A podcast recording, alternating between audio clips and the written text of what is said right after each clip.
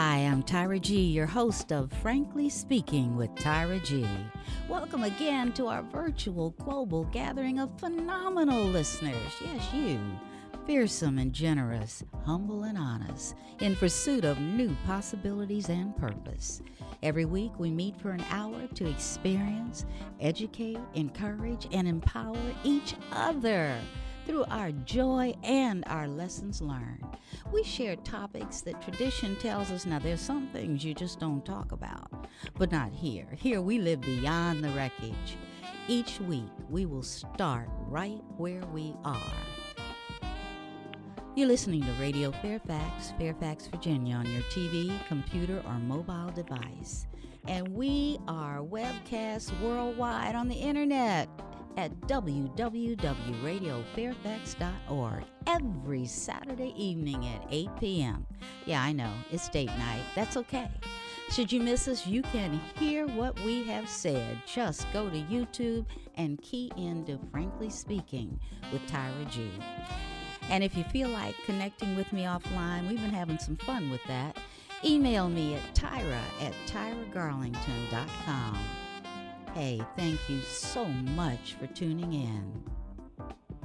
And thank you, Courtney Nero, for composing and performing our Frankly Speaking theme song and for naming it I'm Listening.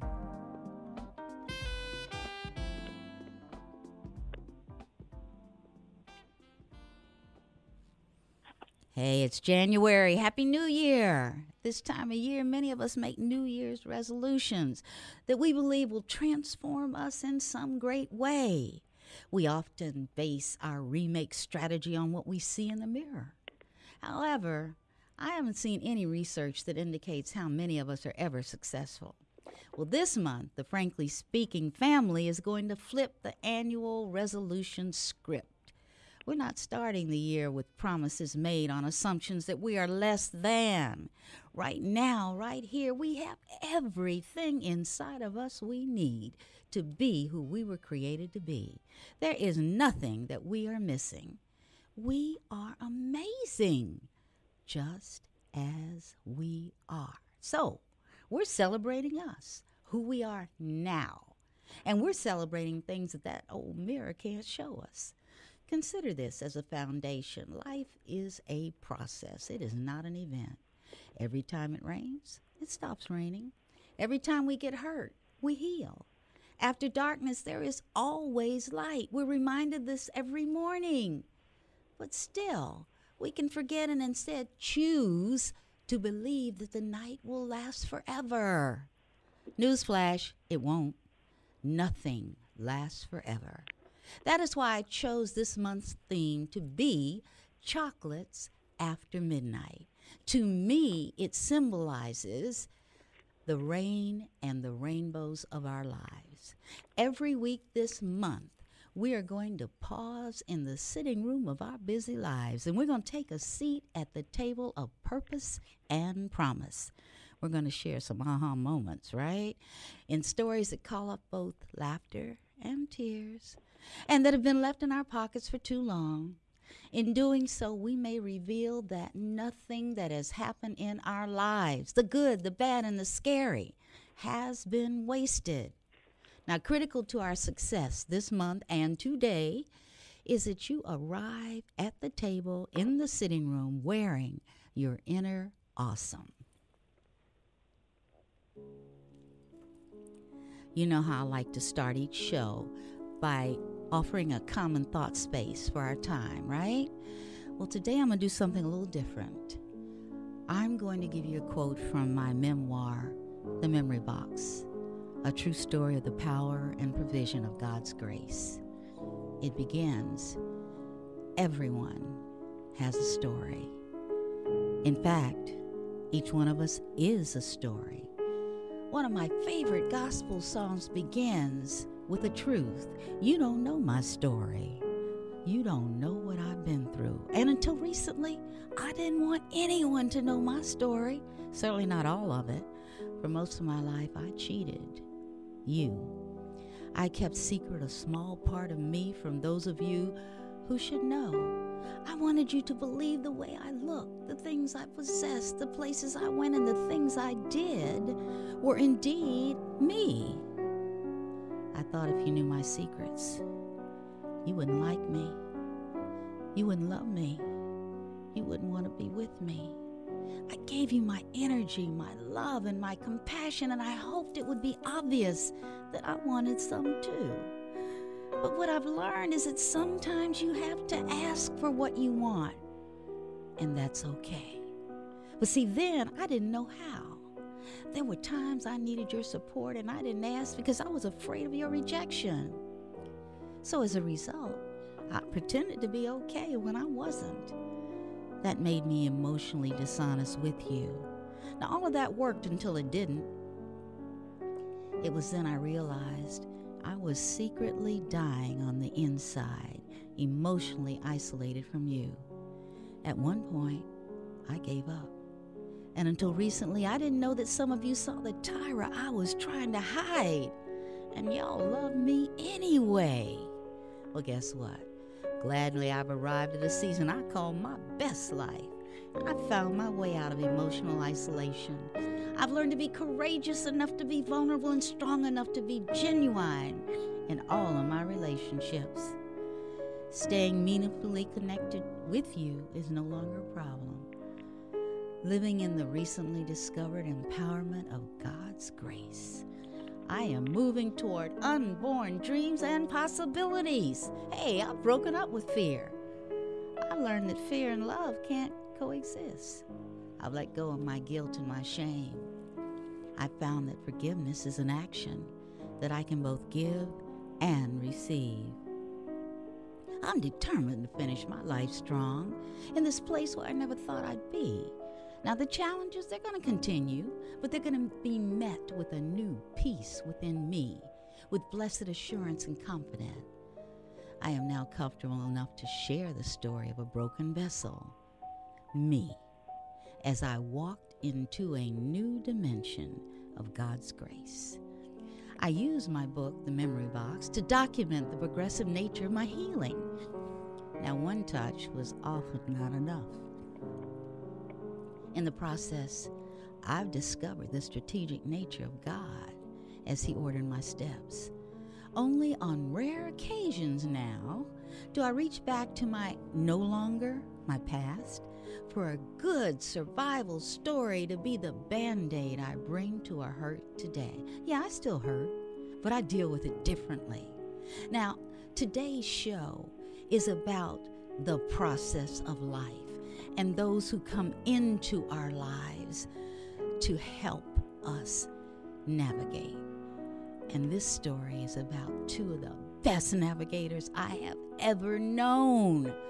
After a short break, I want you to meet them, okay? Grab a snack, but stay real close.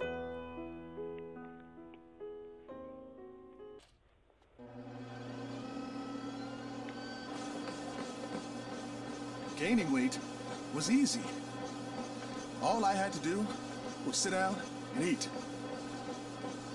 Losing weight, well, that's a lot harder. I have to work at it every day. But with every step, I lower my risk for type 2 diabetes and heart disease. And that makes every step, every choice, every day... Morning, Daddy! ...very much worth the effort. Morning, sweetie. I'll be done soon. Learn how you can help stop diabetes by losing weight, eating healthy, and staying active. Visit checkupamerica.org or call 1 800 Diabetes. A message from the American Diabetes Association. And we are back. Let me ask you this Have you ever received a surprise present and you ripped open the gift wrapping and it was something you've always wanted in your heart? You knew that it would make your life complete now that you had it. Well, guess what? Almost 50 years ago, I opened a present just like that. And she's here with me today. Emma, hi. Hi, Tyra. And with her is another present I opened And it's my goddaughter, April, her daughter. Hi, April. Hi, TG. Hi, Mommy. Hi, April. I think it's only fair for me to be totally transparent with you listeners. I love these folks, and there's no telling what this show is going to wind up being. But we are going to be authentic and vulnerable and love up on each other and you. I've asked both Em and April to do something different. I've asked Emma to introduce April and April to introduce Emma. So, who's first? I will go first and introduce my daughter. Okay. Meet April Allen Weldon, who has been a pleasure to watch grow from an inquisitive, caring, very talkative, intelligent little girl into an inquisitive, caring, still very talkative, and intelligent young woman. I've always told her she is my sunshine. Hmm. She is truly my sunshine. Why is that? Why? Mm-hmm. Because anytime I face anything of darkness, I go to my daughter. She has a way of making me see the light. Whether she says, Mommy, it's not worth you getting that upset over. Think about it this way, Mommy. or she will say, Oh, Mommy, I can't believe that you did that. But in the end, she always has a way of making, bringing me down and making me see, okay, it's going to be okay. So, in other She's words, my sunshine. right. And I'm thinking, you know, in terms of the theme, April is your chocolate after any midnight. She absolutely is. So, April, what are you going to do with all that? Is your chest sticking out? Or are you just going to talk to your mom? Introduce me to your mommy. You've known her forever. Let let me introduce my mom. Yes. My mother is fierce. She's bold. Mm-hmm. She is funny. She's so funny. She is witty, strong, but out of all of that, she's just the epitome of class. She's a class act all the way. And um, what has been great about being her daughter, as I look at other people and they, you know, the mother daughter struggles, Yes. she remembers things a little bit differently than I do because I don't really remember the mother daughter struggles. My mom was always there. I felt like she gave me a foundation mm-hmm. um, and she made sure I was well grounded. And a part of my foundation was having my godmother, who was always there for me. But then giving me the same that same foundation gave me wings to fly. Oh, So wow. I yes. never felt like there wasn't something that that I wanted to do that I couldn't do.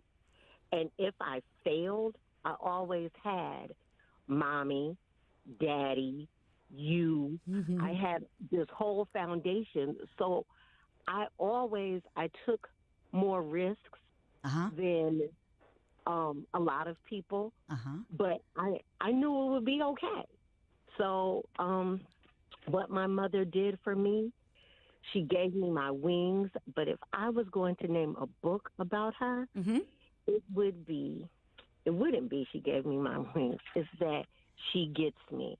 Oh, I like that. I like it. I don't hide from her. I can't hide from her. She knows the ins and outs and everything about me. And she always thought I was absolutely perfect. Well, okay. Now it's time for Godmother to do a reality test. She loved you to the nth degree. Well, right, right. And there were times that uh, your perfection wasn't shining as brightly. However, we all knew that that was a season. We ourselves have done that, right, Em? right, and I guess right. Absolutely. yeah. I guess that's what I meant. Even in the hard part, Yes. she she saw what I could be, even if I wasn't doing it at that moment. and we love you for that. And Em, I was just thinking as she was talking, um, April said, We've known each other forever. And I was thinking, April, we've never had an argument. I mean, Emily, we've never had an argument. Only one. Did we have one? One, I won't call it an argument. What did I do? No, it was what I was going to do. Oh. You can give you it up. You were visiting us in New York, Yes.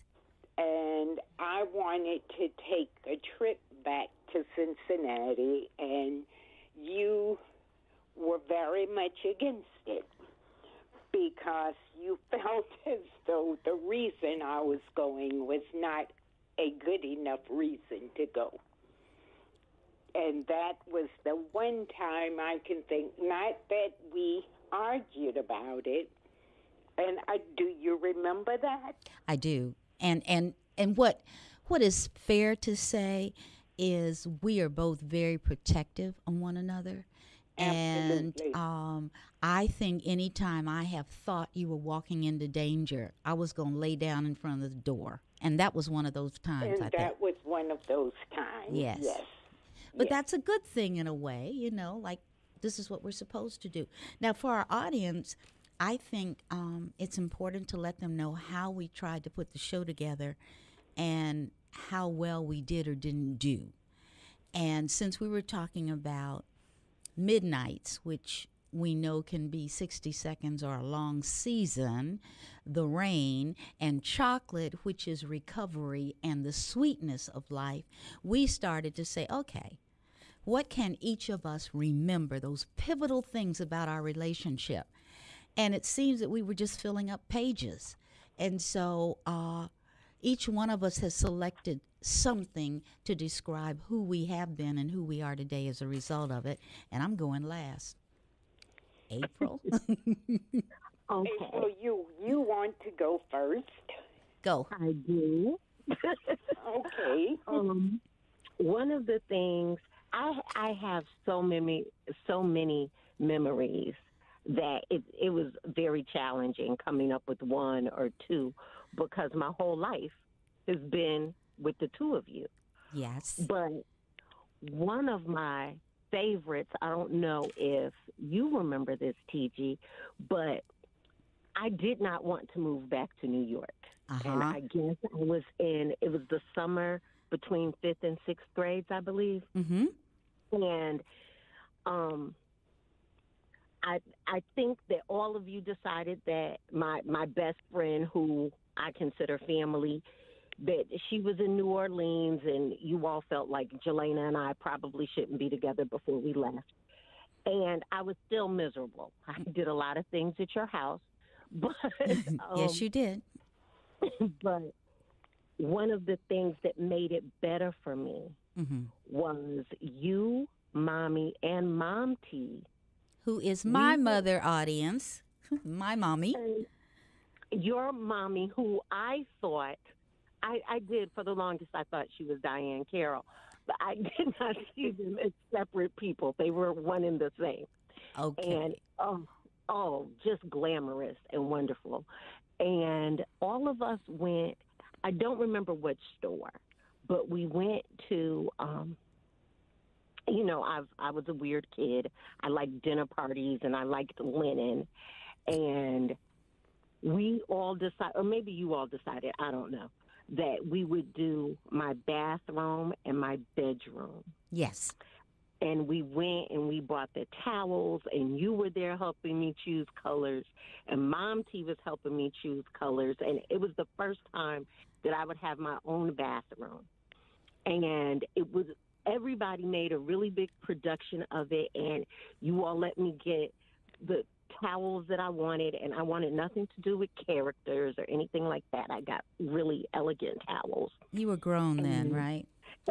and got my room together. And you kept telling me, you were like, baby, it's going to be okay. And I'm going to come see you at Thanksgiving. And I'll know what your room is like. And Mom T was like, and it'll, it's going to be fine.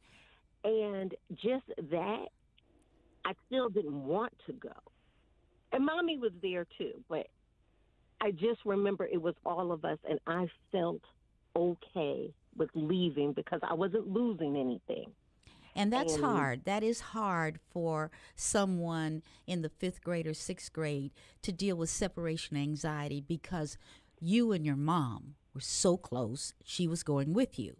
I was close with both of you. I was not going with you. You had friends here who were not, I mean, here in Cincinnati, I'm in Virginia, who were not going with you. And that's hard to put into your mind and respond to healthily as a young baby, a little girl. How's that? Right. And and it was hard because while they were friends, I always considered them family. Yes. And while I had been an only child, I had these four quote unquote cousins who lived up the street from me and who I could always depend on. And I had a godmother who would just come and pop up, and we would be in her little Z28, and we would do all all sorts of fun things on Saturdays or in the evenings, and and I got to travel with you, and I wasn't sure all of that would stay the same. If um, I didn't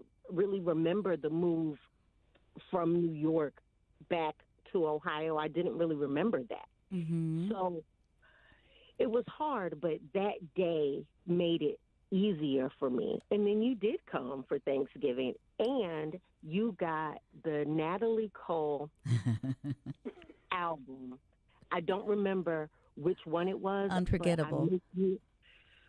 No, no, no. That was after that. Oh, okay. mommy used to listen to that when I'm catching hell. We'll talk about that amongst ourselves.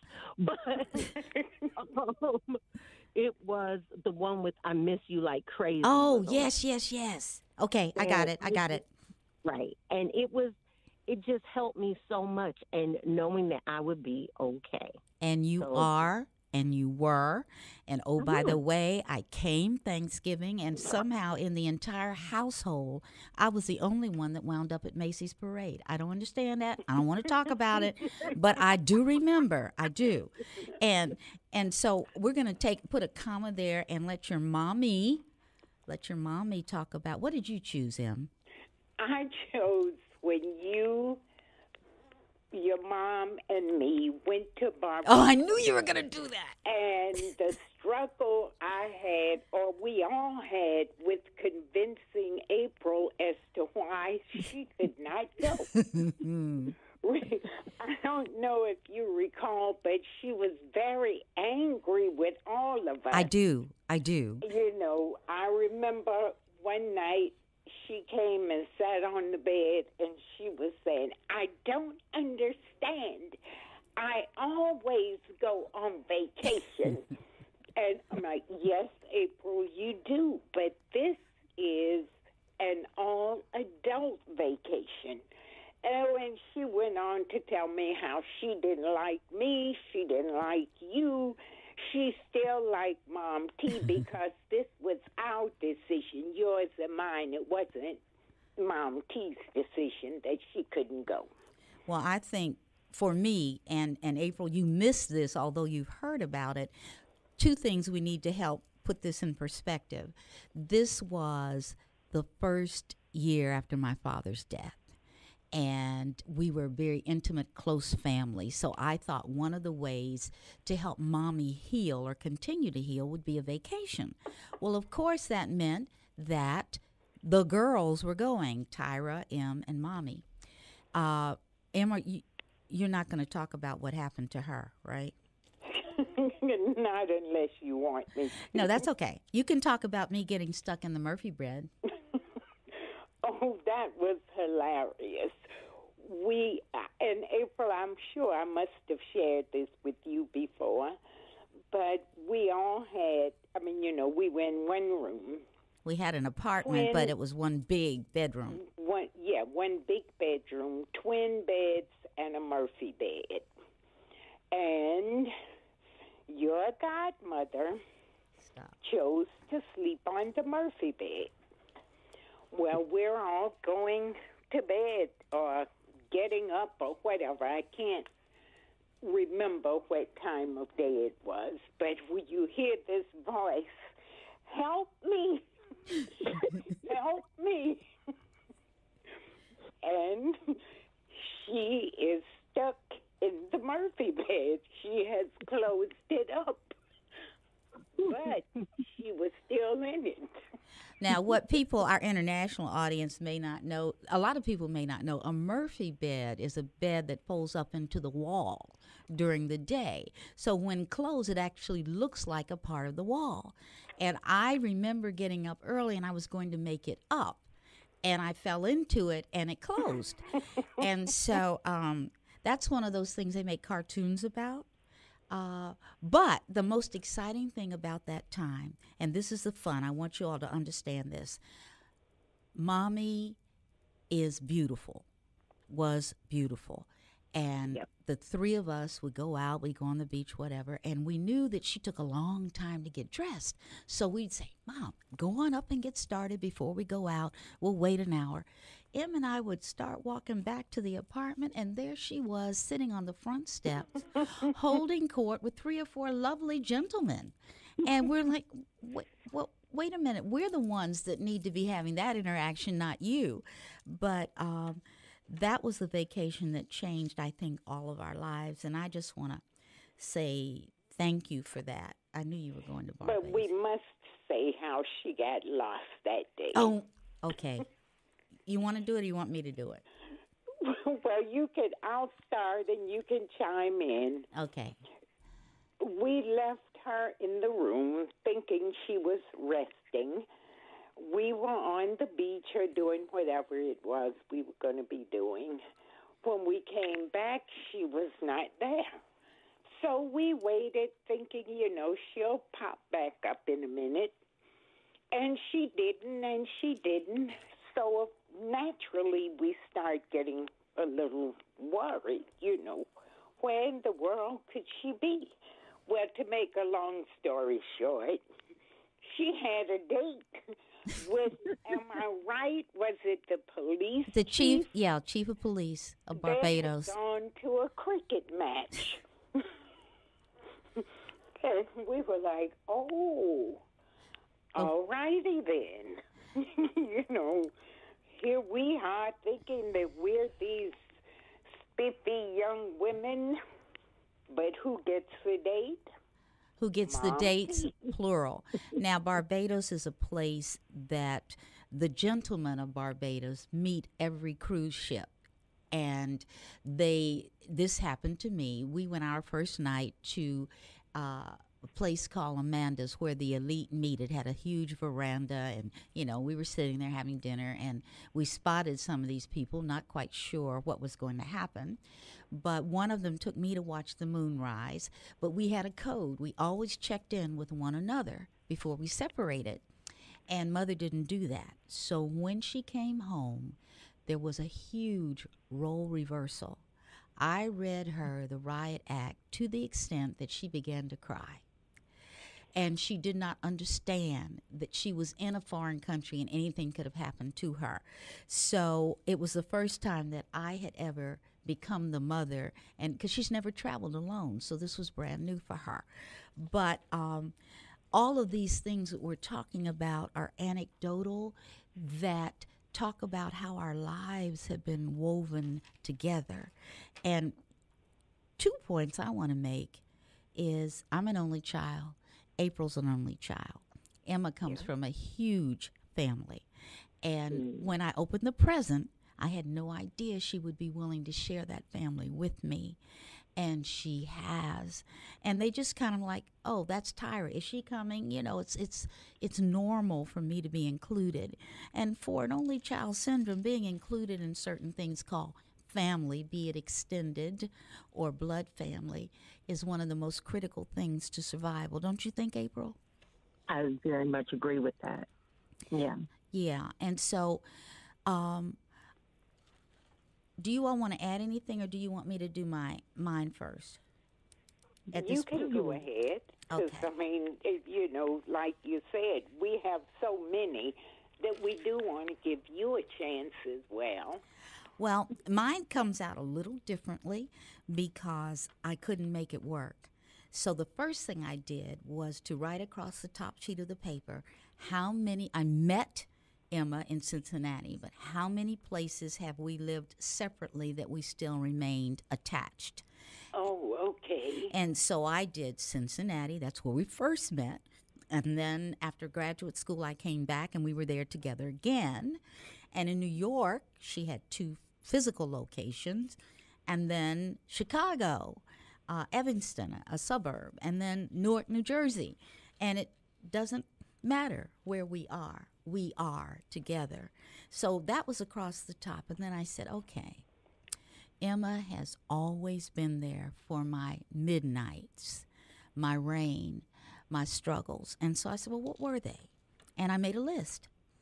Uh, my father's death, which was huge, and when he was alive, Emma doesn't drive. So when when he was alive and her husband was traveling, if there was anything like snow, go get him. She shouldn't be alone. And I started to really resent that because he was my daddy, but it was okay. We're full of love. And then the death of mommy, which uh, was extremely difficult. And then uh, the end of my marriage. So we're talking about three major losses. And I remember when I left my marriage, I remember uh, picking up the phone, and Em said to me, Just come. And she was in uh, DC at the time. I forgot DC. She was in DC at the time. She said, Just come. When I arrived, I had a brand new Jaguar, no job, money tied up in a divorce, and my car was filled with my porcelain doll collection, some sweats, and my favorite books and music. And Em watched me unload my car, and she looked at me and she says, Come here. My girl's in big trouble, huh? I will never, as long as I live, be able to express. Mm. Well, you know, my memory of that is receiving that phone call, and uh, because you had gone to Cincinnati Yes. to be with someone, I forget whom, and when you called that day, you were crying, and I don't even recall the conversation. All I know is I said, Tyra, do you have enough money for gas to get here? Yes. And you said yes. And I said, well, come. Just Yes. come today. Because that's what we do.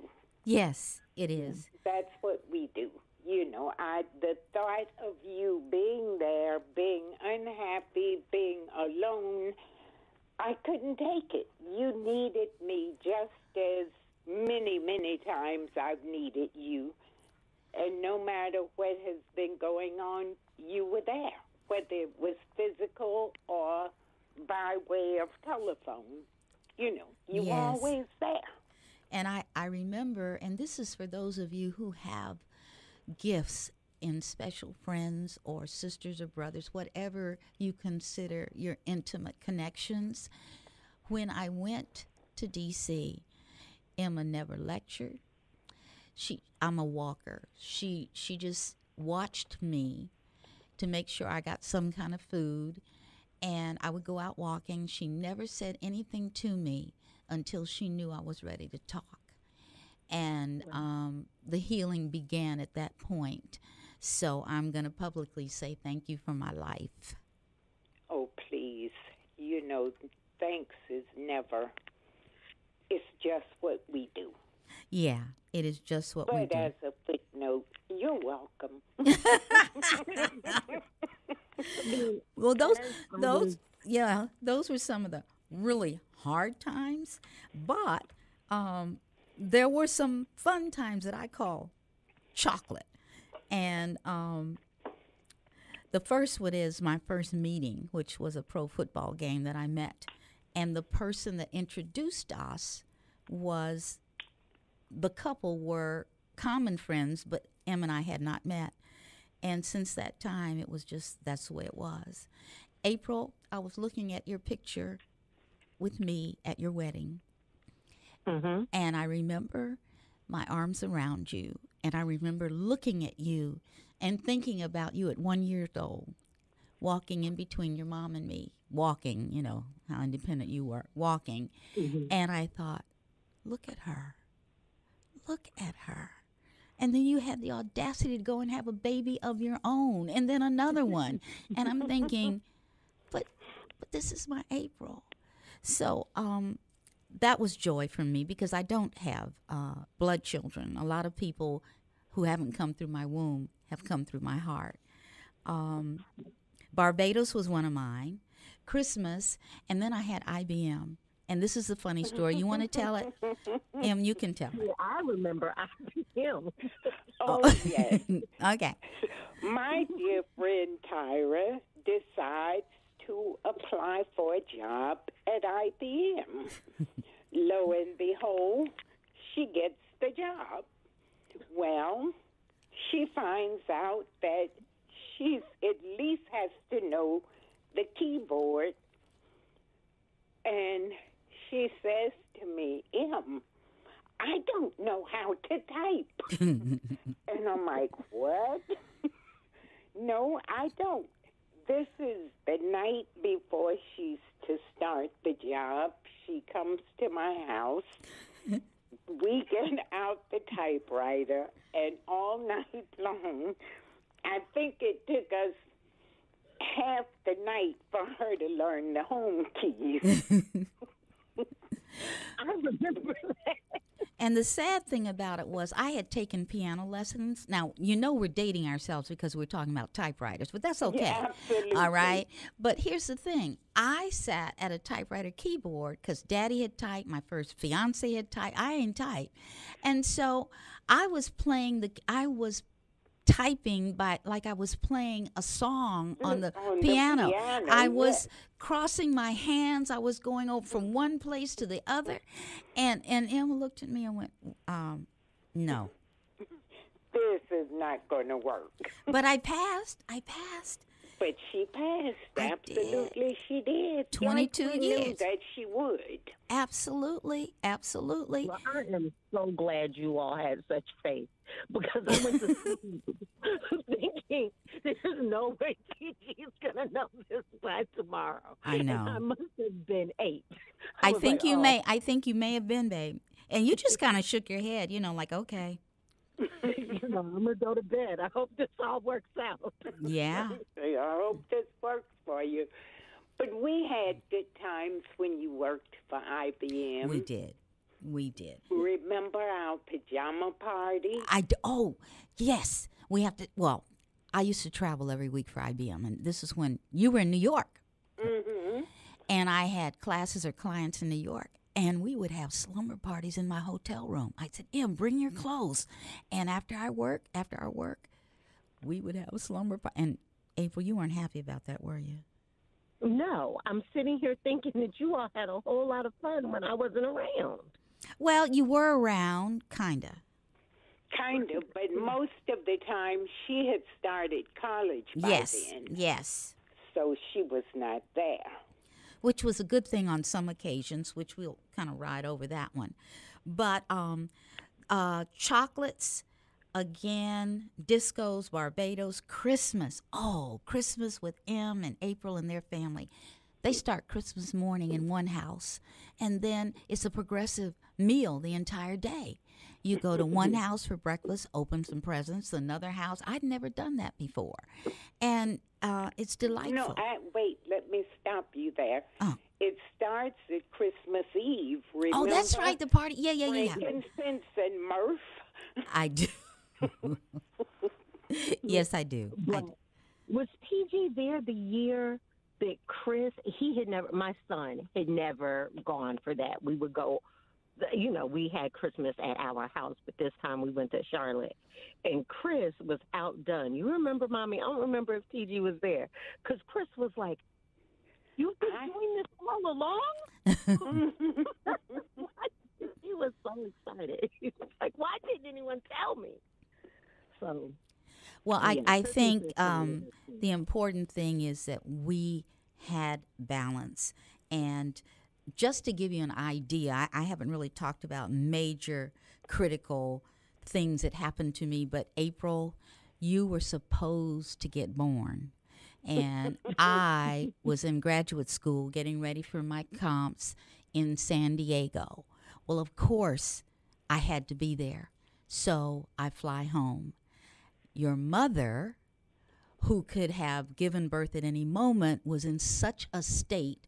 I'm ugly. I look like an elephant. And I'm thinking, okay, okay, what can I do to make her feel better? So I remember I took her out and I kept on thinking, oh God, please don't let the baby come because I don't know nothing about birthing babies and neither does she. What are we going to do? And so um, that's the way that went on for a while. Then while I was there, I had to take daddy to the airport early in the morning, Cincinnati Airport in Kentucky. Long story short, stopped for a speeding ticket, thrown into jail in Kentucky, ripped away from my mother, and desperate because the police beat me. Now, here's what happened. I, a little lady, the next day said, Do you want to make a phone call? I was in shock. I know not how I knew Em's number. And she told me when her husband answered the phone, now I hope I get this right, he heard me what was going on and jumped, is this right, from one side of the bed to the other. Get up, get ready, get Tyra. And um, in my book, I talk about that in detail. But uh, the important thing to understand, even when it is midnight like that, even when you are beat, even when you are alone, you're not alone. And at the time, Nate worked at the Justice Yes, right. Community Relations Service. Yeah. hmm And he got on the phone, and the rest is history. We got her out. And I remember mother coming into the jail cell and looking at me, swollen and beaten, everything, but she could not ask me the one question she wanted to know. Mother, African American mother, raised in the South. This is the South. What happened to my baby? Hmm. Did the ultimate assault occur? She never asked me that. But as you all know, I went into PTSD and all that. But that was midnight, okay? I went back to graduate school. I graduated. I became a member of the clinical staff, and I constantly missed my girl.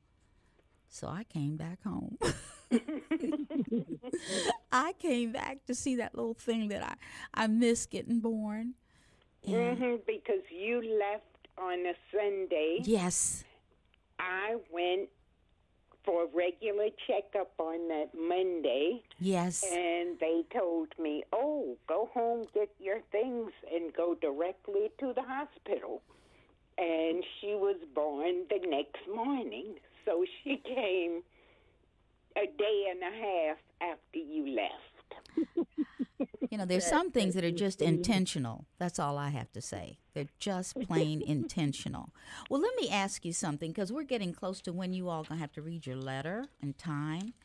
As you were, as I asked you to come and have a play date with me on the radio, as people must have realized now, we just sitting here talking like we always do. Like we always do. So, in other words, we're allowing, inviting our audience to eavesdrop on uh, a relationship that has survived and thrived in the midst of a lot of things, and uh, including divorces, separations, brain tumors, heart attacks, you name it, we've had it, right?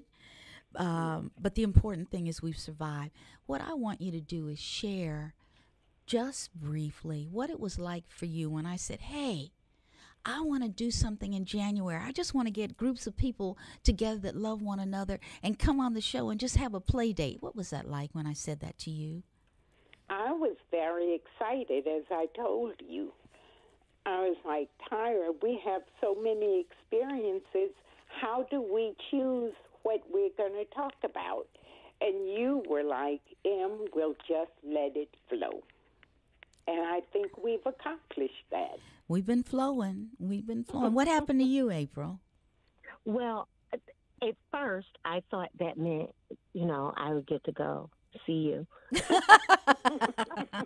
it's like a road trip. um, you know, I was really excited. I think, and there's just one story because it was so hard for me last year, and I don't know how me or Chris would have gotten out of it without you and mommy. I just, um, and it, it just talked about how much, like I said, the foundation and wings that you all gave me. Um, my son, who at the time was between 17 and 18, Mm-hmm. he lost seven of his friends, and it was about 13 months to death. um, to death. Mm-hmm. Um, random, just anything you name. Some, one drowned, um, one was shot, four were in a car accident, one um, overdosed. Just uh, crazy things. And this was our boy. Chris is our only boy, and I say our, and I mean mommy TG's mine. Um, he's our boy. Yes, he is. Speaking to the mic. Yes. Yes, Chris is, and he has always been the happiest kid. Just so happy and so joyful, and give giving us so much. And he went to this dark period Mm-hmm. that I felt like I couldn't reach him, Mm-hmm. and I was scared. I was scared he wasn't going to graduate. I was scared he was going to get on drugs. Chris had stopped coming home. Mm-hmm. We didn't always know where he was.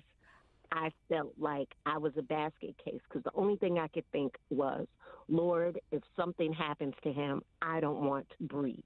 Mm-hmm. I was like, I just don't want to breathe without him. Mm-hmm. And if I wasn't talking to mommy, I was talking to you. And I remember, TG, you made me write down things I could do. And at night, at four o'clock in the morning, I would go back to that list. I was like, okay.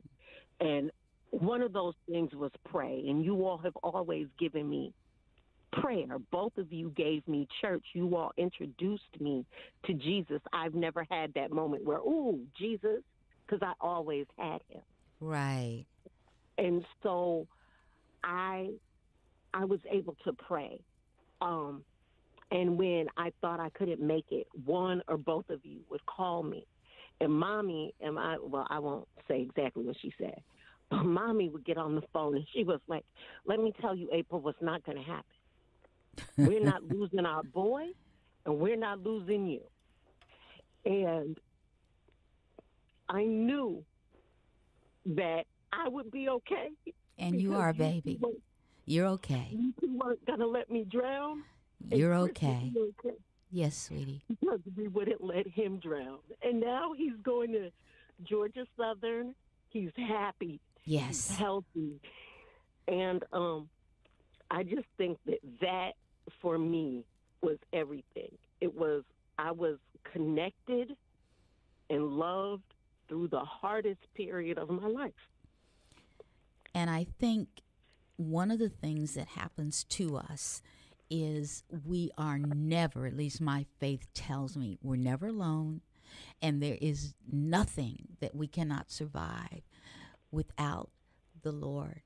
And so it's difficult. It's difficult at midnight. It's difficult because each of us has been in that dark place. Absolutely. But we what we've have. learned is it's a season. That's what I tried to say in the beginning. Yes, it mm-hmm. rains, but it stops, you know? Mm-hmm. And so mm-hmm. what I would I would say to any of you listening, faith is powerful. When you love, like when you love the Lord, you don't have fear. I mean, you know, there's no room for it. You can't do that at the same time. Be afraid and love. And this is what we practice over and over again. I I hate that this is happening in terms of time. Um, can we just can we do your your letters quickly? April, you want to do yours? Mommy, you start first. Well, somebody start because we're gonna sign off pretty soon. and I I had written something down for my letter and I can't find it. Okay, then April, you have to start because we're running out of room. Um, what it was because I came, you know, I had to leave and I left my notes. So, what would I say to my younger self? Briefly, yes. Briefly, yes. April, you're going to. I, I used to try not to be talkative. April, you're going to be talkative, and you're going to be big in room, and that's okay. And just be okay with it, and be okay with the fact that you were given lots of blessings and don't feel like you don't or don't feel like you don't deserve them because you do be grateful be humbled by them be appreciative but be okay that you have so many wonderful things and those things are not all material most of them were the people who you had and and be okay with that Yes, yes, yes. Well, to my younger self, I would say don't be so critical of how you look. I don't mean my physical attributes, but I had this thing in my younger self that, and I think it came from my grandmother, that every time you walked out the door, you had to be absolutely perfect in your dress. You know, you you could not walk out with a wrinkle on your clothes. Your hair had to be just right. And there were times, especially when I first got married, that I would wonder, do do I look good enough for Nate? Is he going to be happy with the way I look? And I would now tell my younger self, that's not important because you are perfect just the way that you are. Oh, God, let me tell you, that feeds right into what I wanted to say, Em. I'm telling you, you know, I like to live, leave just a little spiritual doggy bag for in between the times we're together, you know, for the time that you go, man, is this all there is? Or I'm tired of this. Or what? I don't want anything to mm-hmm. do with this, you? So today I want to give you something for that moment when you may think, like Emma, is this all there is? Am I enough? Maybe you think you don't deserve different or more. I want you to stop right there and check your label. You're worthy. You are enough. You are amazing just as you are. You're smarter than you think. You're stronger than you know. You're more beautiful than you believe and more loved than you could ever imagine. Your calling in life is to fully express who you are. To my BFF and my goddaughter and all of you, please understand there is nothing that you are missing. There is no need to frantically become more, be more, do more, get more. You are whole and complete and very gifted in every talent and insight you need to thrive in this world. Your only job is to accept this truth and then allow it to unfold. You've been listening to a play date with Tyra G and her BFF Em and her goddaughter April. What may have seemed like haphazard joy and some tears was just never ending love and friendship. You've also been listening to Frankly Speaking with Tyra G on Radio Fairfax. Your seat at the table is guaranteed now. I expect you next week. We'll have another surprise. For all we know, we may have a return visit. This is January, it's a new year. We're hanging loose this month. If you have ideas, you know you can write me at Tyra at tyragarlington.com. Hey, guess what? I'm listening. I love you. Treat yourself like someone you love. Find a way to make yourself smile today. Bye now.